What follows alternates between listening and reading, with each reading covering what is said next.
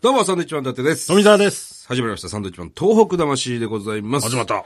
えー、まだですね、今このスタジオの中はカレーの匂いがプンプンしてますどね。うしたんですか福井のカレーさん。もう。ね、名古屋の。はいはい。はい、またあの、冷凍にしてね、送ってきていただきまして、あの、今解凍してですよ、あの、ご飯にかけてね、いただきました。今回4種類のカレーを送ってくださいますね。ポークカレーと大辛カレー、それから福井のカレー2017っていうね、もう DVD のタイトルみたい な。これはまあチキンカレーだったんですけど、えーさらに、あの、使ってる食材すべて宮城県産のカレー。こだわりを持ってね。はい。美味しかったですね。本当によく送っていただきますけども。ちょうどいい辛さ。ちょうど、僕ちょっと辛かったです。汗がまだ止まらないですからね。辛いの苦手ですからね、僕なんかは。えー、柿ピーで精一杯ですよ。 柿ピーギリですね。あれギリですかギリです頑張ったね、じゃあね。頑張りましたね。でもすごく旨味があってね、美味しいカレーでしたね。そうですね。あの、昨年もですね、えー2回ほどボランティアに行かれてたみたいですよ。福井さんね。あの、ほら、ボクシングの世界チャンピオンの山中慎介選手とね、一緒に、あの、動いてらっしゃいますから。この間もね、あの、12回目の防衛を、素晴らしいですね。ですね。 13回目の防衛をすると、今度はあの、具志堅さんと並ぶんですね。記録かなんかな。記録です、記録です。すごいですよ。圧倒的な強さですからね。福井のカレーパワーなんですかね。福井のカレーパワーかもしれないね。いや、美味しいカレーでしたね。ね、ごちそうさまでした。あのー夜ご飯、だ今日はカレーでしたよ。もうそうですね。ね。うん。もっとね、送っていただければ。 ただ、ススタッフさんがね、作り方間違えて何個か爆発する。やめないう。さ いよ。大丈夫ですよ。ちゃんとね、全部事件もありまし、たね全部いただきましたよ。福井さんね。ありがとうございます。ありがとうございます。さあ、えー、メールが来てます。はい。はい。読んでみたいと思います。はい、どうぞ。えー、清子さんですかね。。はいい、ありがとうございます。えー、初メッセージ。はあ最近リスナーになりました清子と申します。はい、ありがとうございおま二す。人の声のトーンや話し方が心地よく、気分転換に聞く、えー聞くようになりました。ほう私は会社で孤独なので、昼休みに聞くのが癒しです。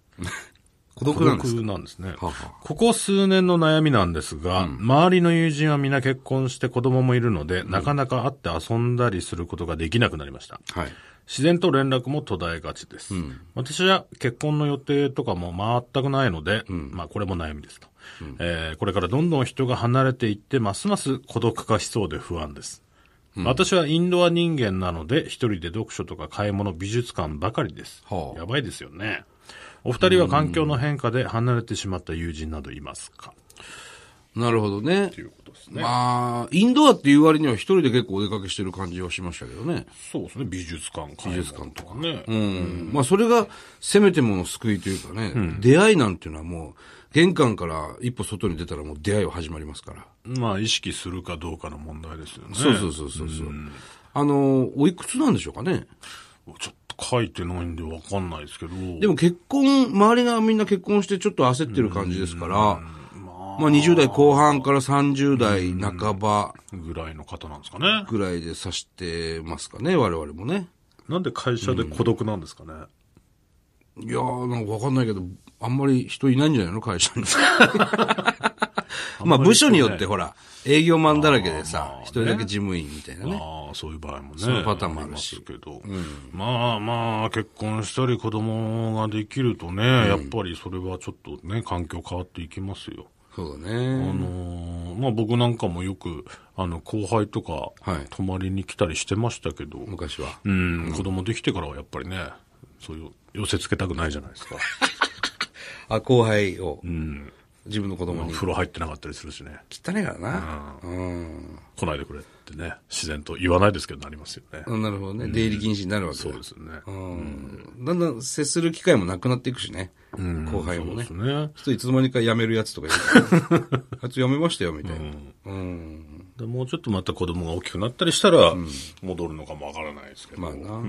でも今結婚しない人すごい増えてるでしょもういいね。すごく。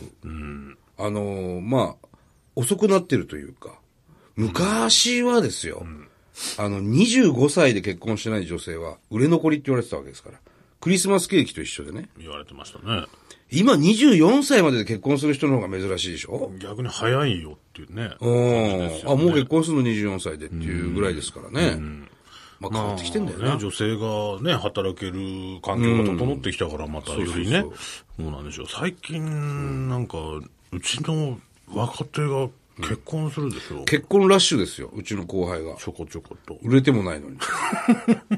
俺すげえなと思って。だから僕らは、僕の富澤も同じ考えで、あのーお笑いでね、飯食えない時は結婚はできないと。好きな人がいたとしても、付き合ってた人がいたとしても、なんか自分が食わせられないと嫌だな。いや、うん、そうそうそうそう、んあありのましたよ自分の代わりに奥さんをこう仕事出して、まあそういう方もたくさんいるでしょうけど、なんかこう、何かその僕らみたいにこう何かに向かってね、夢に向かってる人間としては、ある程度その達成しないと、あの奥さんもらえないなっていうのは気持ちあったもんね。それなのにですよ。今うちの事務所の後輩は、何にも達成してないのに。綺麗な奥さんだだけかどら、俺その若手もさ、こう年が上がってきてて、そうそうそう。結局そういう奴らとお付き合いしてるね、女性の方も年齢がね、上がってっちゃうから、そうそう。じゃあそろそろするかっていう話にもなるんでしょうけど、でもほら、雷みたいにはい結婚してね、子供できてスイッチが入ったっていうやねつもいますかうら。ちの事務所の若手ですね、雷漫才師のね。あの、ツッコミの匠なんかは結婚して、えー気分を入れ替えて、頑張りますってわざわざ俺らのとこ言いに来て、そしたらちゃんと M1 の決勝行ったり、 1年ぐらいでね。うん、頑張ってますけど。だから、まあそうやってスイッチが入ってくれればね、若手もいいとは思うんですけどで。もスイッチ入らなそうな奴らが続々と結婚するんですよ ね。かといってさ、いや、お前らもうよく考えろとね、結婚するなっても言う立場でもないし、ねそれはね、本人たちの問題ですから、大丈夫かとは言うけど。いや、もう何度も言いますよ、ちゃんとね。大丈夫か、奥さん、ね、ちゃんと分かってんのかと、今の現状を。ね、いや、なんかでもついてきてくれるって言うんで。なんでお前みたいなやつ、誰が、 誰がついてくるんだよ。物好きでもないけあどり。がたい話ですよ、だから。絶対幸せにしなくちゃいけないでしょ。俺女だったら絶対行かないもんな。行かないよ。口笛なろうとは結婚しないでしょ。売れてない芸人と結婚するの嫌だな。ちょっとね。うーん。でもそういう人の支えがあるからね、頑張れる人もいるんですよ。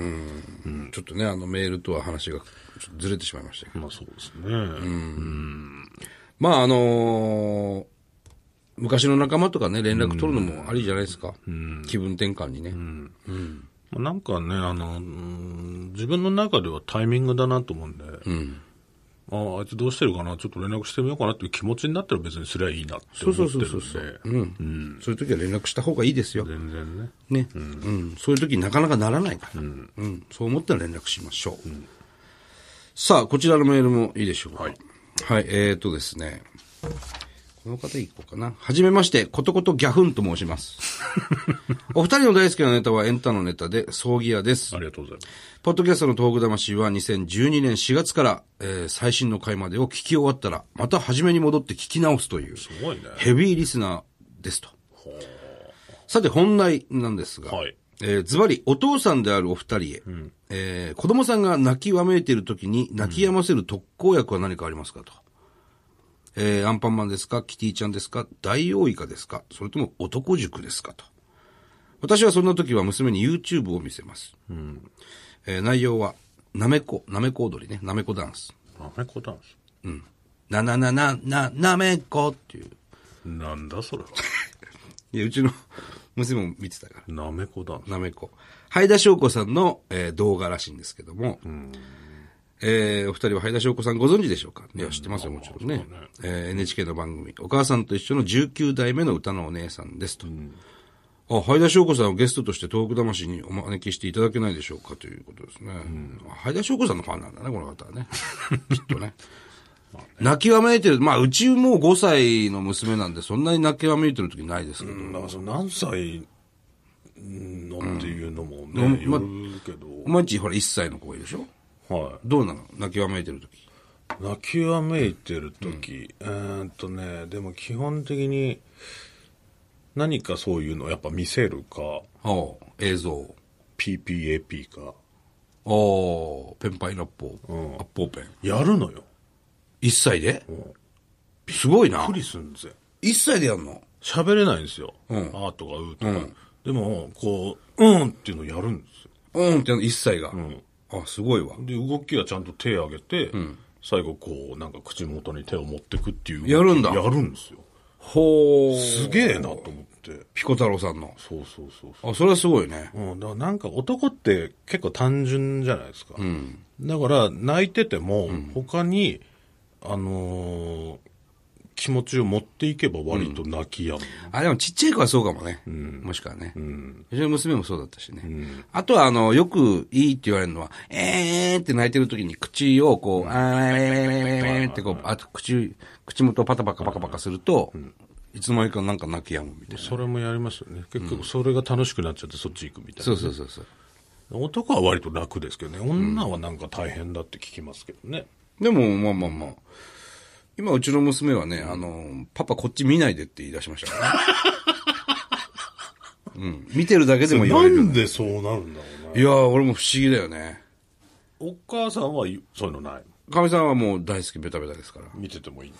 この間ね、あのー、かみさんと娘が朝ごはんを食べてる状態で僕が起きて、リビングに行ったら、急に娘が僕を発見して泣き出して、風呂場まで逃げてきました。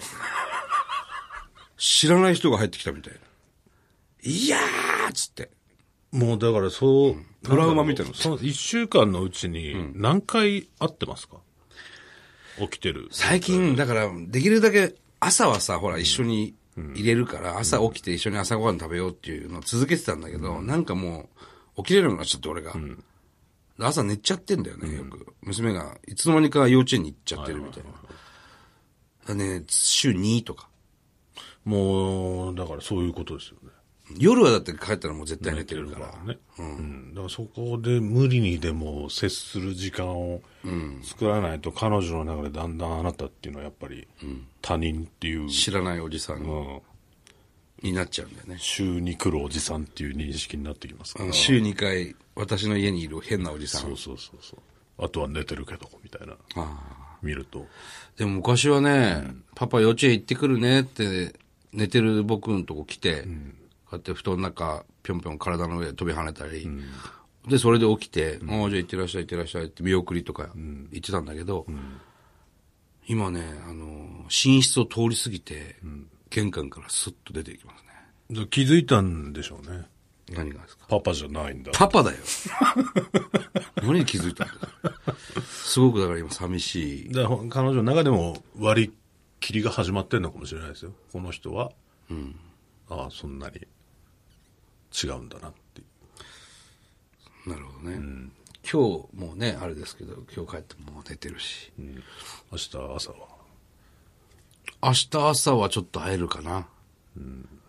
会いた いな。会いたい。だから番組とか見せたらいいんじゃないですか見ないんだよ。いや、それは見せるようにして。テレビ見ないからね。うん、だけど、 E テレの0655しか見ませんかだらから。そこ を、あえてね、見せるようにして、ちゃんとパパこうやって仕事してんだよっていうことを認識させた方がいいんだよ。まあね、うん。難しいですよ。教育、育児っていうのはね。なかなかね。すいませんね。何いかや、しんみりしてしまいました。話も変わってきましたけどね。ええすいませんでした。はいさあ、えー、この番組ではですね、東日本大震災に対するあなたのメッセージを受け続けます。。はいい。はがきの方は郵便番号100-8439日本放送サンドイッチマンのトーク魂まで。はい。それではまた来週です。バイビーさよなら。